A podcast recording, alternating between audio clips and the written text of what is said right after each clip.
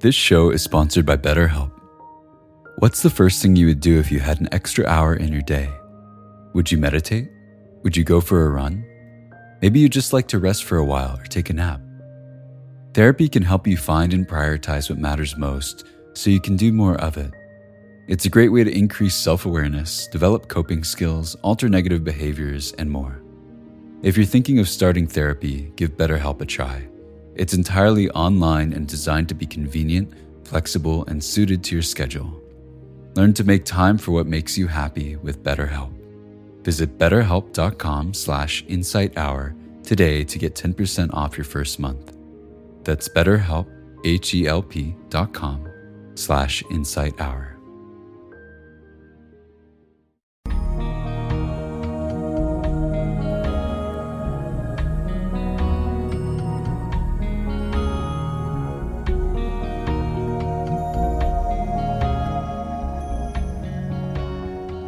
Welcome to the Joseph Goldstein Insight Hour. This podcast is an expression of our shared interest in self discovery. Join Joseph as he shares his deep knowledge of the path of mindfulness. If you are interested in supporting this podcast, please go to BeHereNowNetwork.com slash Joseph. The Buddha opens the Satipatthana Discourse, which, as I mentioned, is the discourse he gave on the four foundations of mindfulness. It's the, it's the root teaching for Vipassana practice. he opens the discourse with an amazingly bold and unambiguous statement. So I'd just like to read the opening lines of it. He says this, this practice, is the direct path for the purification of beings, for the surmounting of sorrow and grief, for the attainment of the true way, for the realization of nibbana, the Pali word for the highest peace or awakening. Namely, the four foundations of mindfulness. So that's pretty direct. This is the direct path to liberation. The obvious question then for all of us as we engage in the practice is how, in fact, does the practice of mindfulness, that is, feeling the body, feeling the breath, observing thoughts, how does being mindful of all this actually lead to liberation? How does it work? You know, and I think this question has particular relevance, particularly relevant now, these days, given the widespread teachings of mindfulness, where liberation or awakening is not the stated goal. You know, as it's spread and become so popular, the, the practice of mindfulness it's generally not taught in the context of awakening.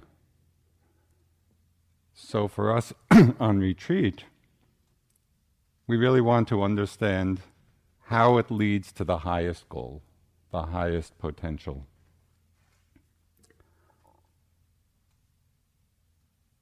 We really want to understand how mindfulness leads to the uprooting of the very deeply conditioned tendencies in the mind, habitual patterns in the mind of greed and craving and hatred and fear and ignorance.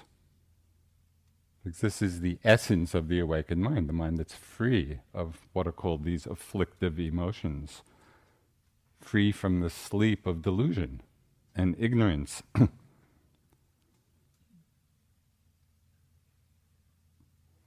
we need to understand how mindfulness is not an end in itself, it's a methodology. And the real question is what do we learn from being mindful? You know, we're, we're practicing the tools, we're practicing the method, and then what is it that we're learning from doing this. There's a Burmese teacher, his name is Sayadaw U Tejaniya, uh, with very, very uh, helpful teachings. He's teaching in the West more and more now. and the title of one of his little booklets is Awareness is Not Enough. So that's kind of a shocking statement. You know, where all of the emphasis is be aware, be mindful. And then he's saying, awareness is not enough. So we need to use the great power of mindfulness, which means being aware without grasping, being aware of what's arising without pushing things away, in order to investigate what is true. So the awareness is in the service of wisdom. That's why we're cultivating it. One of the simplest, most accessible, and profoundly transformative avenues of investigation, kind of our path in to the deepest kind of wisdom, is a growing and increasingly refined awareness of impermanence. So many of you are probably familiar with uh, the Zen master Suzuki Roshi. He founded the San Francisco Zen Center, know it was back in the late 50s or 60s. Uh, and he wrote a collection of his teachings. A classic book from those years, Zen Mind, Beginner's Mind. So a student once said to him, I've been listening to your lectures for years, but I still don't understand. Could you please put it in a nutshell? Can you reduce Buddhism to one phrase? So Suzuki Roshi replied, Everything changes. So the implication of this statement, the implications are enormous. Although we all know that everything changes. So this is not like a big surprise. This is not a hidden or esoteric teaching. But we need to go from an intellectual understanding of this, which I think we all have. We could probably go up to anybody on the streets of Woodacre, if we find anybody there, you know, and say Do things change. Eh, everybody would say, you know, of course things change. So we all know it on an intellectual level. But we need to go from that level of understanding to an ongoing, direct, immediate, intimate perception and awareness of change as it's happening. That's where the transformation happens. It's not simply in knowing that everything changes, we need to be seeing it very closely, very directly, very carefully. When we can do this, and this is what this is what our practice is about. We practice being mindful of what's arising in order to see this truth. Everything is changing all the time. So it's not something we need to create. We simply need to be present enough to see it and to see it clearly. and as we do, as we refine our awareness of the experience of things changing moment to moment, what happens is over time that our hearts and our minds relax.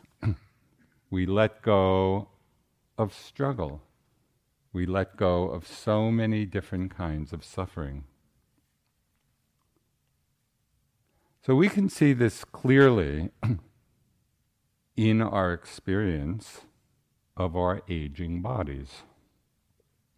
For some of it, for some of us, this is more clear than for others, depending on what spectrum of life, where you are in the spectrum. But it's equally true for everyone. If we are attached to our bodies staying a certain way, when they change, as they always and will inevitably do for everyone, if we're attached to them staying a certain way, when they change, whether it's through accidents, whether it's through illness, whether it's through the simple process of aging, we suffer. It's so obvious. If we're holding on to that which in its nature changes, we're going to suffer. It's like, you know, somebody is pulling a, a rope through your hand. The more you try to hold on, what happens? Rope burn. Right? So, do we go through life with lo- rope burn, or are we in harmony, as Anushka was saying last night, with this truth of change? It's very different and difficult for us, surprisingly difficult, to see that the changes that happen, for example, in our bodies, but in different circumstances, it's really challenging to understand that these changes are not a mistake. You know, when very often we're feeling well and things are going along smoothly, and then something changes, a very common response is, Why me? You know, what did I do wrong? That my life, which had been going on so well, all of a sudden has taken a different turn. If only I were a little more on top of things this wouldn't have happened. But it's not that we've necessarily done anything wrong. It is simply the very nature, it's the Dharma of things. The Dharma of everything is change. And it's what happens to everyone, and it happens to everything. So, seeing this repeatedly, seeing the changing nature, which is what we're doing in our practice, whether you're sitting, whether you're walking, whether you're paying attention to the activities during the day, if you're paying attention to the flow of changes and seeing it more deeply and more clearly and more precisely, it begins to decondition the tendency in the mind to grasp to hold on. Because we see that holding on to that which changes doesn't make sense. It's just the creation of suffering. What's particularly noteworthy in our lives is that for some reason we are in the habit of holding on even to states of suffering. Why the mind does this is a great mystery. But how often do we justify to ourselves feelings of anger or self righteousness? You know, I should be angry. Somebody did this or that. Or justify to ourselves feelings of jealousy or hatred or envy or pride. I somehow there's some reason why we should hold on to these states. We're forgetting or not seeing that we're the ones who are suffering. Independent of what the external conditions are, if our minds are filled with these emotions, we're the ones who are suffering. So, on one retreat, this goes back many years, but it's typical of what can happen. Before I started the retreat, I was in a little difficult situation with someone. And so on the retreat, of course, it was coming up a lot the situation and the person. And I would see my mind getting caught in different unpleasant and unskillful emotions. And then I would say it, and my mind would become calm and peaceful. And then the thought would come again, and I'd get lost in whatever the story was. And then I'd get calm and peaceful again. And after a while, I just had to, I just had to start smiling at myself. Peace, suffering. Oh, let's suffer for a bit. That's what the mind was doing. So the habit is strong. And our practice is to decondition that habit so that we're not caught up in it again and again. Mindfulness and investigation shows us that we have a choice. We don't simply have to be carried on the wave of our past conditioning. If we're mindful and we see what's happening, then we have a choice. Do I feed this? Do I simply go on in this pattern? Or can I let it go? Understanding that we have a choice is a tremendously powerful, transformative insight.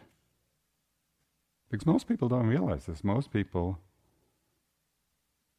are basically slaves to their minds, you know, and to the patterns, whatever patterns of conditioning are there.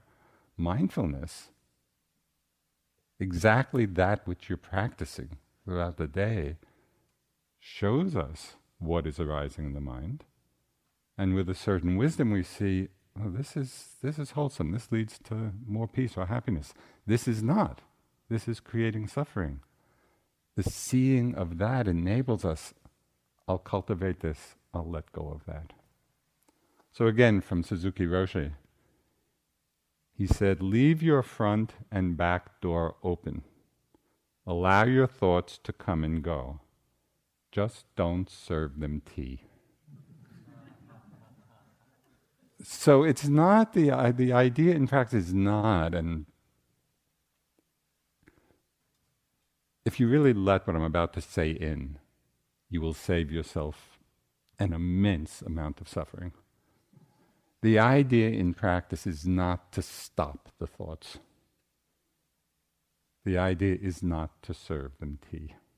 Right? The thoughts are going to come, but how we're relating to them is up to us. What's so amazing about the seductive power of the world. And it is very seductive. But what's so amazing is that when we look back on our experience, it's so easy to see the impermanent, ephemeral nature of everything that's happened. You know, the experiences we've had a year ago, or a month ago, or a day ago an hour ago. Where are they now? So when we look back, this is very clear. We all know this. But what's so amazing, when we look ahead in our lives, we often get entranced by all the possibilities, you know, both the pleasant and unpleasant ones. For most of us, this is our lives. This is how we live. Leaning forward, looking forward, anticipating, thinking about the next hit of experience, the next event in our lives, the next project, the next day of work, the next relationship, the next problem or difficulty confronting us.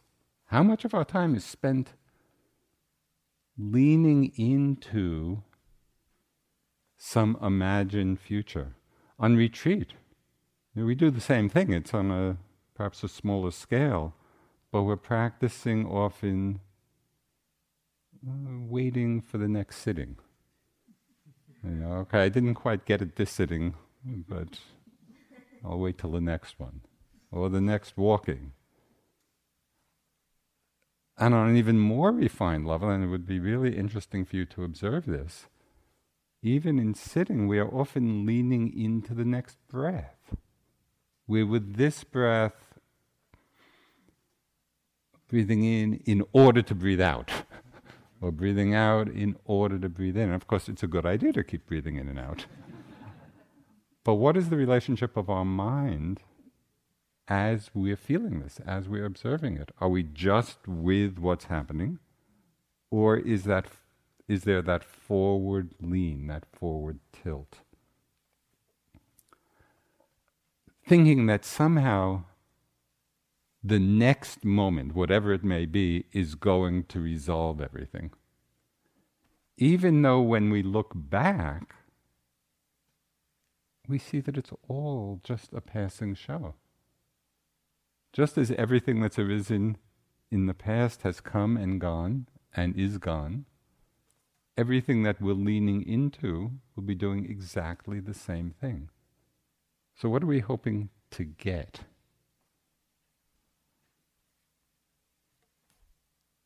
So, the paradox of the spiritual life,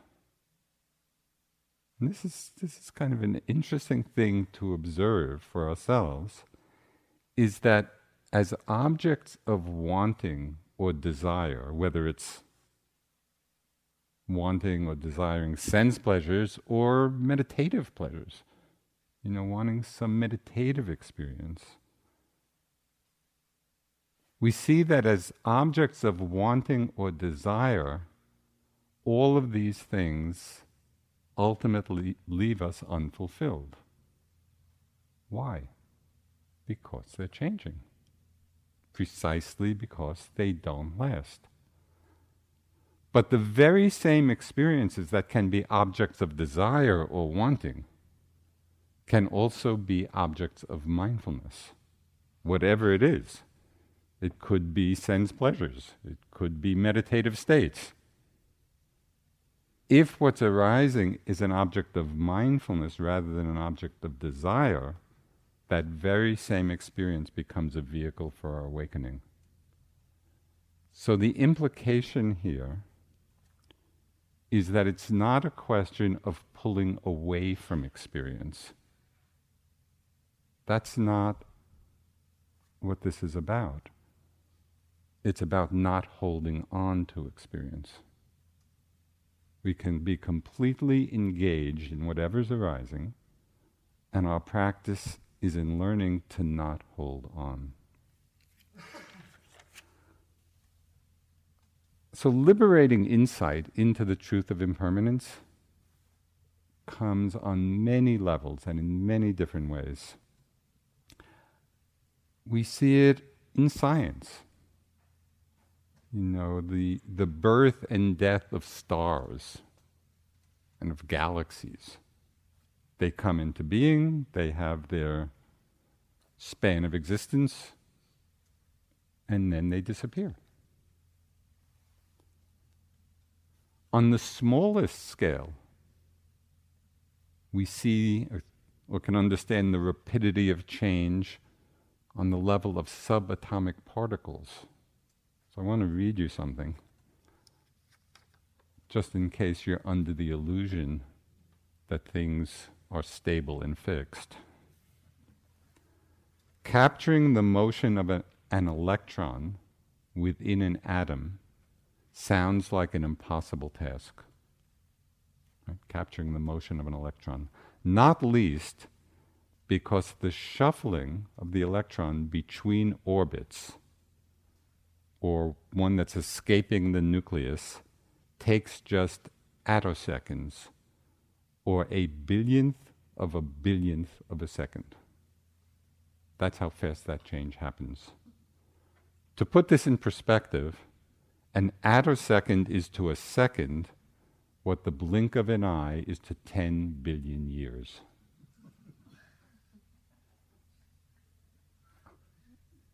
I mean, it's unimaginable. That's how fast things are changing if we think that things are changing in the blink of an eye, that's 10 billion years too slow.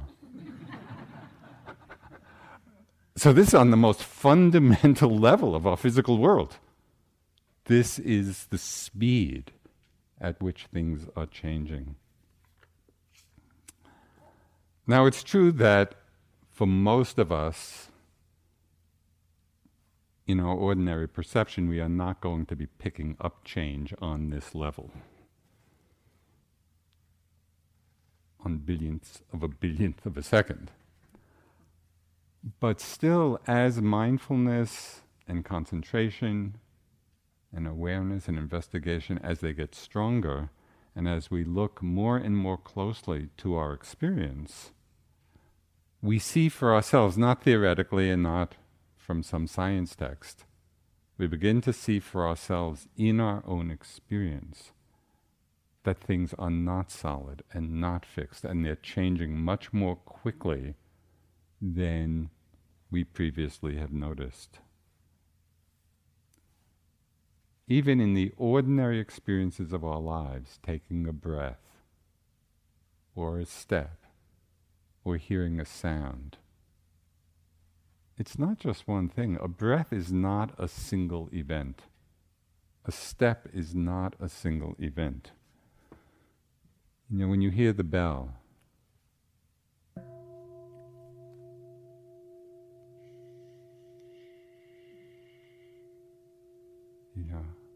how many changes, vibrations, nuances are happening within what we call a single sound. Oh, I heard the bell. If we're really paying attention, bell disappears. Bell is just a concept. And we're just with that experience, moment to moment to moment. It's what I call NPMs, noticings per minute. You know, and in the beginning, our NPMs are not so high.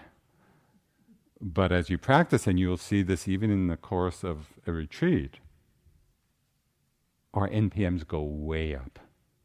You know, so that within hearing the sound of a bell or a step, a single movement, if we're paying attention, it's the only way to per- to perceive it, not to know it intellectually, to actually perceive it.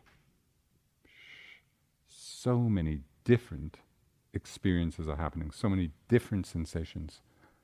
Our life is a flow of this. Or another way of understanding that things are not always what they appear to be. If we took any ordinary object and looked at it under a high power microscope, a whole different reality would appear. Right? The conventional notion of what it is disappears. And we see another whole level of what's going on. That's what we're doing in our practice. We're practicing refining the tools of mind so that we're able to see this for ourselves. Right? Strengthening the continuity of mindfulness, strengthening the concentration, strengthening the interest in investigation. And so these whole other worlds of how things actually are begin to reveal themselves.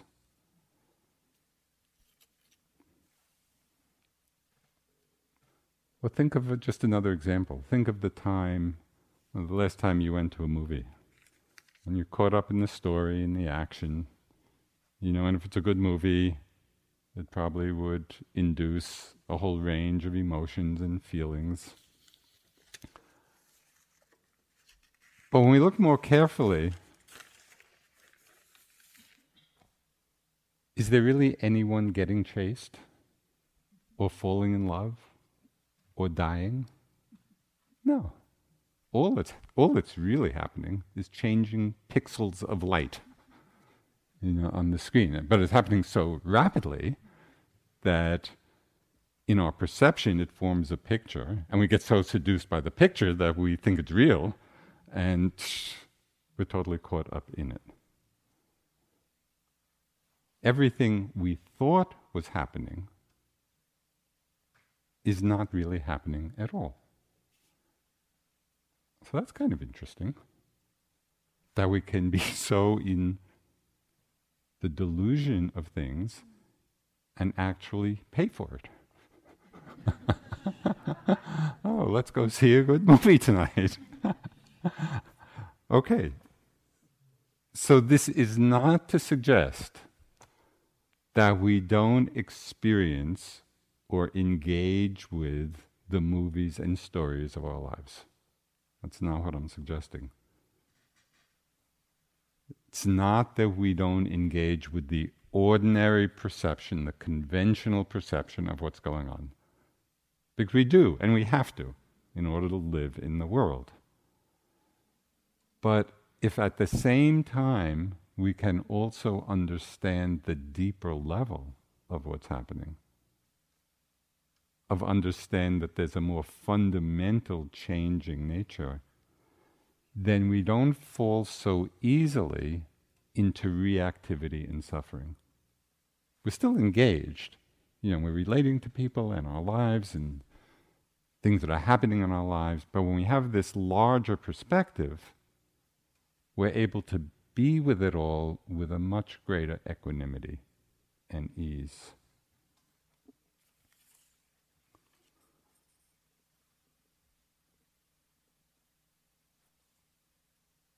So, just a, a, little teaching about how to understand these different levels. You know, the movie story level of our lives and the more underlying reality. This, this is a teaching from a Tibetan master, he said, It's not that you're not real. We all think we're real, and that's not wrong. You are real, but you think you're really real. you exaggerate it. so that's the dance you know, obviously in our lives, we go through all, we are real, you know, and all the things we're involved with and engaged in. But even as we're fully engaged, can there be that understanding? Yes, we're real, but not really real. You know, and it's a deeper understanding which allows for the possibility of freedom even as we're engaging with our lives and the world.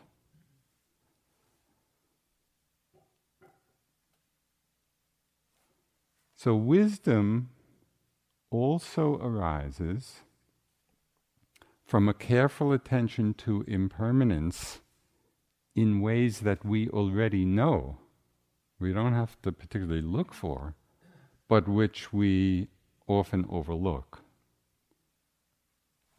And if we can learn to pay attention in these arenas, just in our ordinary everyday life, that helps refine and stabilize our insight into the truth of change.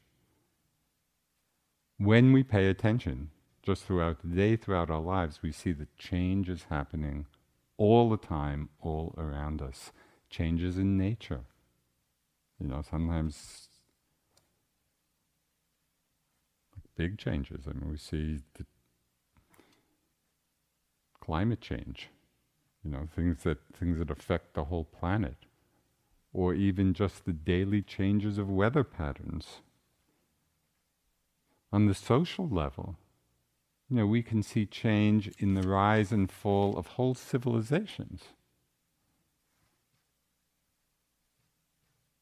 And it's amazing to think, you know, at one point, the Roman Empire was the center of a good part of the world. Where is all that now? And you, we can look at any any culture, any civilization. It's the same because of the truth of change. You see it in a very kind of beautiful and poignant way in New England. You know, where IMS, we're in central Massachusetts, lots of forests, and IMS is surrounded by a lot of woods. And throughout the woods of New England, there are miles and miles, right in the woods, of stone walls and old stone foundations. And it's so easy to imagine kind of the life stories of people who built those walls. There are miles and miles of them uh, extending through the woods that have grown up. Or people living in those houses. People living lives as vivid and as compelling as our own. But as you walk through those woods, where are they now? What's left is a stone wall in the forest. And we could look even closer to the changes that are happening in the experience of our relationships. You know, you may fall in love and enter relationship.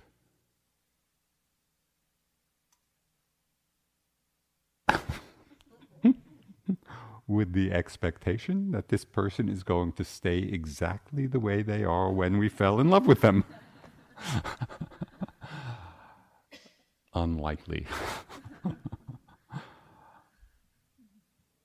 you know, we look at the changes in our work, in our bodies and minds. We see that everything is disappearing and new things are arising, not only every year or every month or every day or every hour, but actually in every moment. That's the nature of experience. So, just as an experiment, and this will be a little memory test to see if you can remember between now and the end of the talk.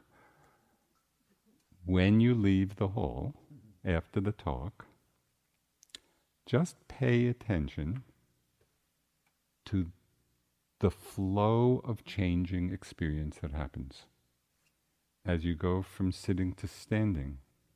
How many different sensations are involved in the rather complex maneuver of changing posture. We do it unmindfully without thinking about it at all, but when you really are paying attention, there are a lot of movements required. And each of those movements is made up of so many different sensations. And then as you walk and leave the hall, you know, just to be aware of the changing visual field and all the different sounds that come and go and be aware of maybe the different thoughts that are passing through. Just in this simple process of getting up and leaving the hall, you can hone in on the truth of change, the truth of impermanence in a very profound way. So it's not something that we have to wait and practice 20 years for. It's simply a matter of paying careful attention. You know, and really that's what we're practicing. Because we haven't been taught that for the most part. You know, and so mostly we're just kind of coasting along on the surface of things. But the truth of change is so ordinary. It's so much the fabric of everything, of our lives, our minds, our bodies, the world. Everything is changing. It's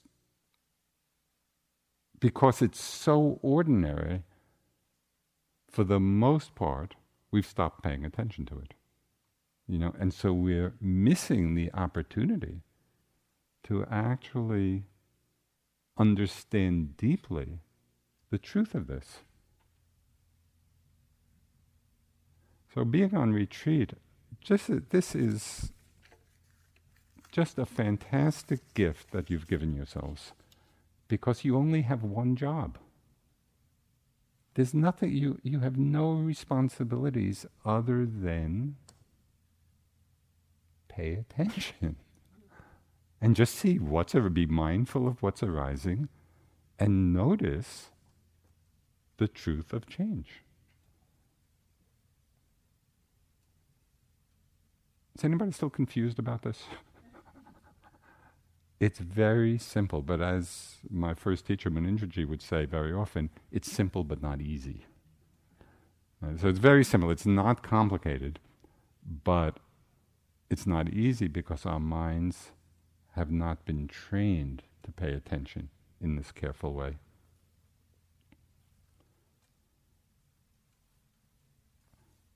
The clearer we perceive impermanence, and the more we practice seeing it on all levels as it's happening, the less we cling. The less we cling, the less we suffer. So here's the Buddhist description of the enlightened mind. Okay? It's a very simple description. He said, In seeing impermanence, the mind doesn't cling. When it doesn't cling, it's not agitated. When it's not agitated, it personally attains nibbana, freedom, peace. So it's helpful to understand this not simply as a description, but also as an instruction. Okay. In seeing impermanence, the mind doesn't cling. So, what's the instruction here? The instruction is to really notice those times when you are in the awareness of the flow of phenomena. And it could be in taking a step, you know, and the mind is just there, easily experiencing the flow of changing sensations, or in a breath, or in a more choiceless open awareness where we see things coming and going. See if you can remember the next time you're just in this kind of easeful flow of change. Then just look back at the mind and see, notice whether in those times of seeing impermanence, the mind is clinging or not. So you're checking this out. You're not just believing what the Buddha says, you're really checking your own mind. Is the mind clinging as I'm seeing impermanence or not? Probably shouldn't tell you this, but most likely you'll see that it's not clinging. because if you were clinging, you would be outside the flow of change again. it's like you would be damming it up. But, but see, really, really see for yourself because it'll give you a taste and direct experience of what the non clinging mind is. You'll actually be feeling it and experiencing it. So that's the first part of the instruction. Just really look to see how the mind is when it's seeing impermanence. Oh, not clinging. Then do the second step, the second instruction. When you experience that the mind is not clinging, see for yourself at that time is the mind agitated or not agitated? Hint not agitated. But, but again, don't believe it. Check it out. It's very illuminating to experience this for ourselves, and even if it's just for short moments. This does not have to be some big state that you're entering into for the rest of the retreat. You know, it can be a few minutes seeing impermanence and seeing that the mind is not clinging. In experiencing the mind of not clinging, really notice oh, the mind's not agitated now. And when you're experiencing that non agitation, right then you are in the field, the arena of Nibbana. Right? Non agitation is kind of the, the foretaste of Nibbana.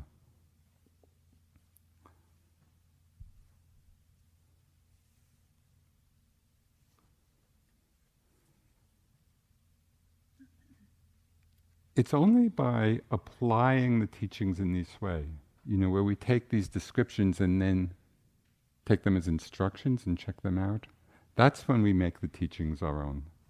You know, so it's not just a question of reading something and believing it or not believing it. We're really testing it and saying, okay, is this true? And is this true in my own experience? So there's another aspect to check out. You know, in the Satipatthana Sutta, that discourse on the foundations of mindfulness, the Buddha suggests regarding the hindrances, which are mind states which we've referred to, as states of desire or aversion, or sleepiness, or restlessness, or doubt, you know, those things which obstruct clear awareness. The Buddha says, be aware when they're arising and they're present. So we actually make them the object of meditation, but also be aware when they're not present, when our mind is not filled with desire or aversion or sleepy or restless, you know, or doubting. This is important because we often overlook those times. It's like our mind is always looking for trouble. you know, but those times when we're actually in quite a peaceful state, and we're just there in a very simple way, notice that. Notice that quality of ease, of calm. Buddhadasa, who was a great Thai monk of the last century, he called these moments of peace, when, when we really are noticing when the hindrances are absent, he called these moments temporary nibbana. You know, and he talked of the use of this word nibbana. In ancient India, that word was used in a colloquial fashion to mean cooled down. And so the people would refer, if they're cooking rice, and when the hot rice cooled down, they would say the rice is nibbaned, you know. And it's really beautiful just to see, yes, sometimes our minds are heated up, and sometimes our minds are cooled down. Don't overlook that. You know, so you can appreciate this temporary coolness, this temporary nibbana.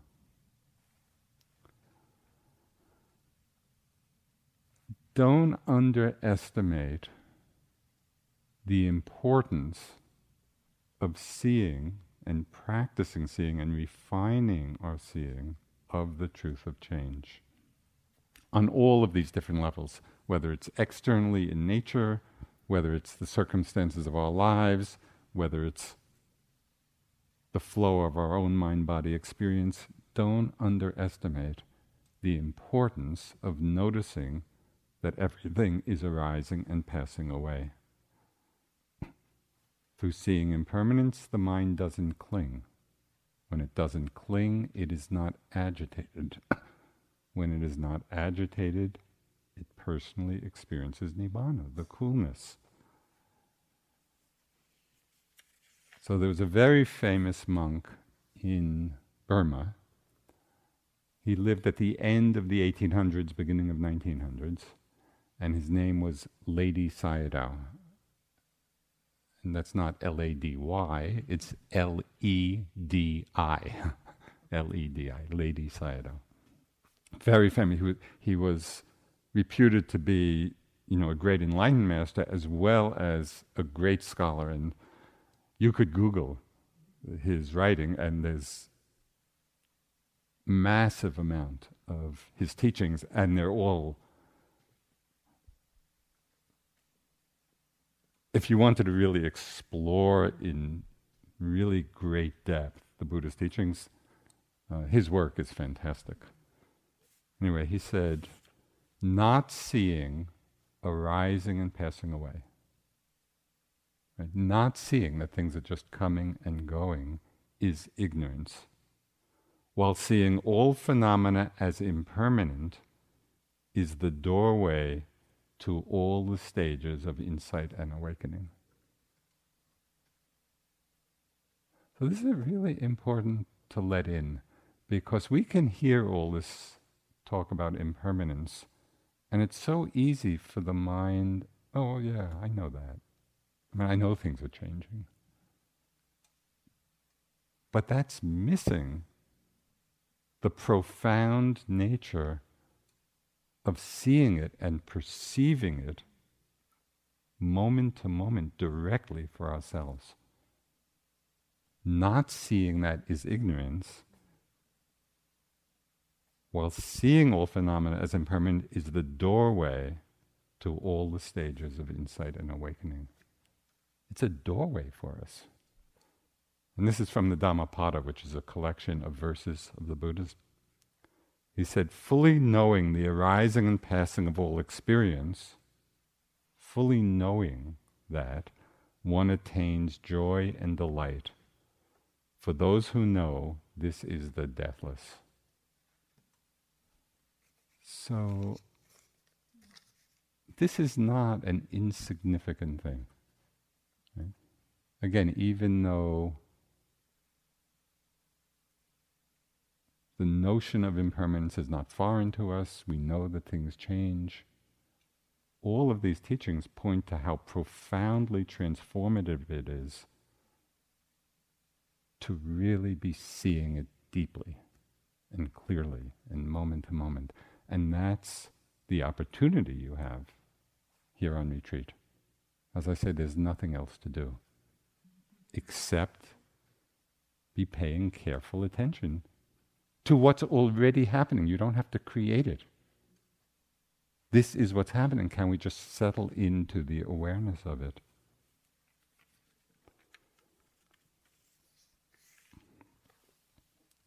So there is some careful observation of some other obvious truths of change, of impermanence, some reflections which can jolt us out of complacency. Because we are in the habit of living our lives complacently with regard to these truths. You know, we, we get so busy and caught up and engaged in our lives.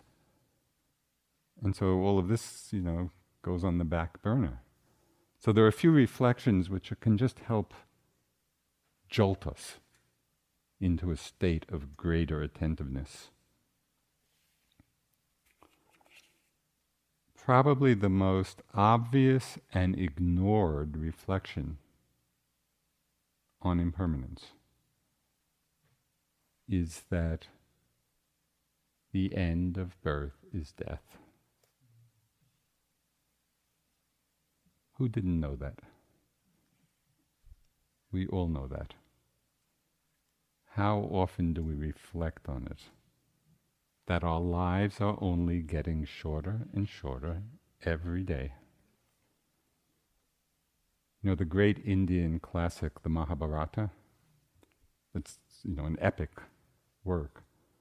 In that work, one of the great Indian sages makes the comment that one of the most remarkable things in the world is that we see people all around us dying, but we don't think it's going to happen to us.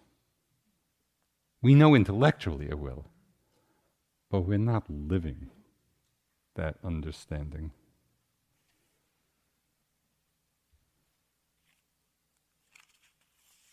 So I want to read something.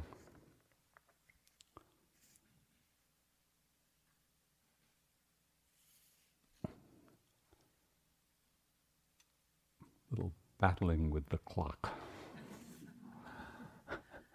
I'll talk fast.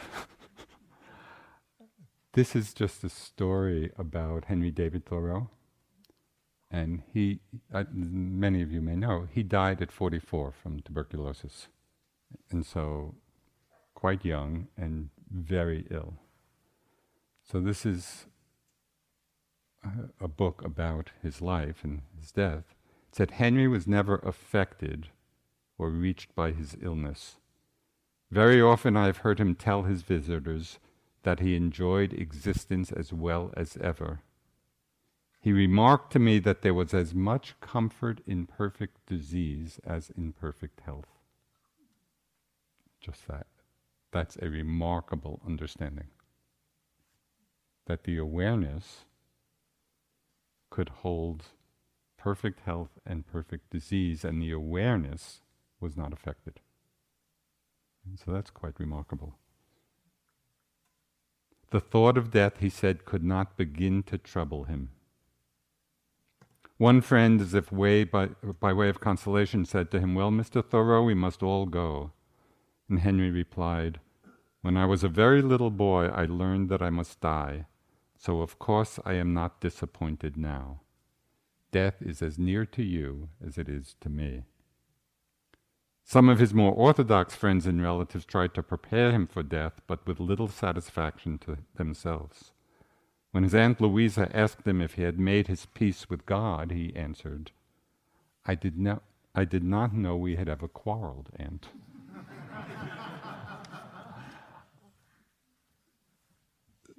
so, really, what we're doing here is learning that we have no quarrel. We don't need to quarrel you could call it God, you could call it the Dharma, you could call it the truth. Yes, birth and death, the end of birth is death. This is not a tragedy, this is not, it's just the Dharma, it's the way things are. Whatever has the nature to arise will also pass away. I did not know that we had ever quarreled. Can we come to an understanding like that? So the Buddha offered some powerful reflections to help us open to that space, to that understanding. And I found these reflections uh, so effective. And they're very simple. So the, the Buddha suggested reflecting on what is subject to old age will grow old and I am not exempt. What is subject to illness will become ill, and I am not exempt. What is subject to death will die, and I am not exempt. So we're all familiar with the first part of those phrases. It's not a problem for us. Whatever has the nature to grow old or ill or die, those things will happen. It's the second part that's the hooker. Because in some deep way, we think we are exempt, or at least should be. I've seen this so often in life and in meditation. You know, I can be doing walking meditation, and all of a sudden my hip will hurt or my knee will hurt. Why did that happen? And then I'll just, I'll just call to mind the, fr- and I am not exempt. This is the nature of things. So I suggest, uh, if you like, you can just practice with that phrase. And I am not exempt. I'm not exempt from the truth. I'm not exempt from the way things are.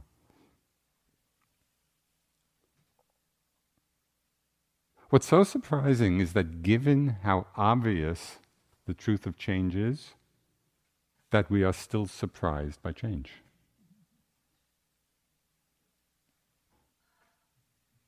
That somehow we count on things staying a certain way, or if they're going to change, they're going to change according to our liking. Sometimes they do, but often they don't. And I am not exempt.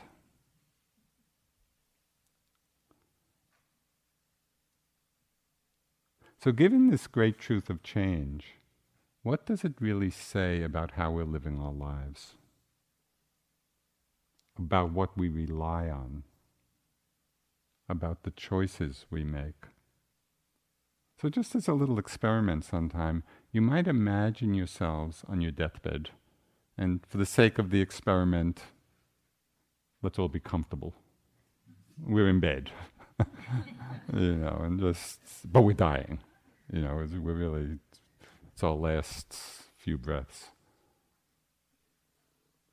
So just imagine actually being, you know, we're really on our deathbed.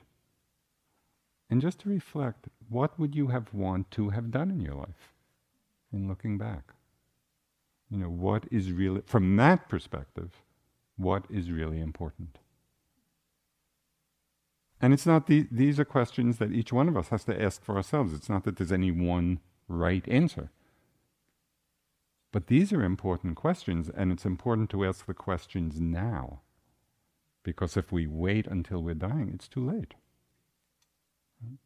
So we can use these reflections to really help wake us up to our lives and how we're living and the choices we make and how we're relating to one another how will I have wanted to have lived? So this is a powerful, this is a powerful question for us. The liberating power of seeing impermanence was expressed in one very startling statement of the Buddha's. And he said, It's better to live a single day seeing the rapid arising and passing of phenomena than to live a hundred years without seeing it. Isn't that amazing?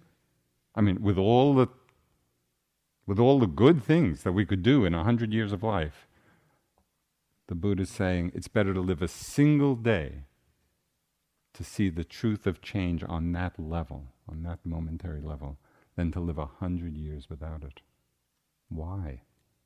Because it's precisely that seeing which is the doorway to liberation. We begin to see that this truth of change is the nature of life itself. And seeing it clearly and repeatedly reorients our lives and our minds towards care and loving kindness rather than attachment. It reorients our lives and our minds to letting go rather than clinging, rather than holding on.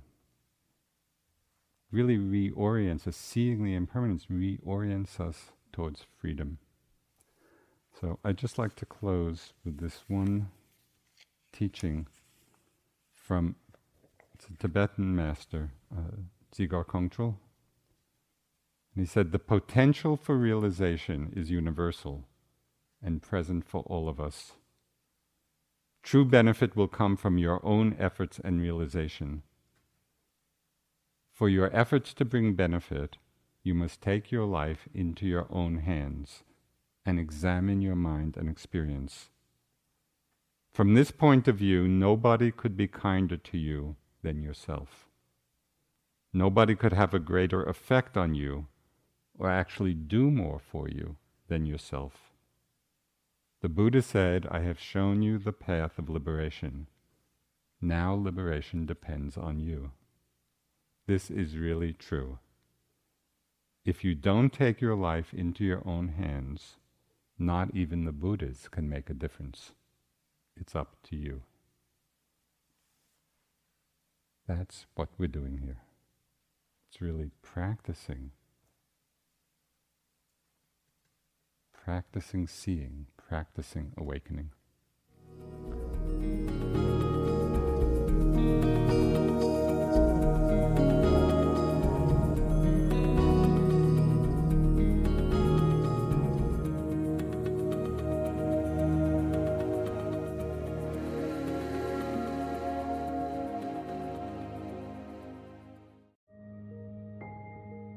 This show is sponsored by BetterHelp. What's the first thing you would do if you had an extra hour in your day? Would you meditate? Would you go for a run? Maybe you just like to rest for a while or take a nap. Therapy can help you find and prioritize what matters most so you can do more of it. It's a great way to increase self awareness, develop coping skills, alter negative behaviors, and more. If you're thinking of starting therapy, give BetterHelp a try. It's entirely online and designed to be convenient, flexible, and suited to your schedule. Learn to make time for what makes you happy with BetterHelp. Visit betterhelp.com slash insighthour today to get 10% off your first month. That's betterhelp, H-E-L-P dot com slash insighthour.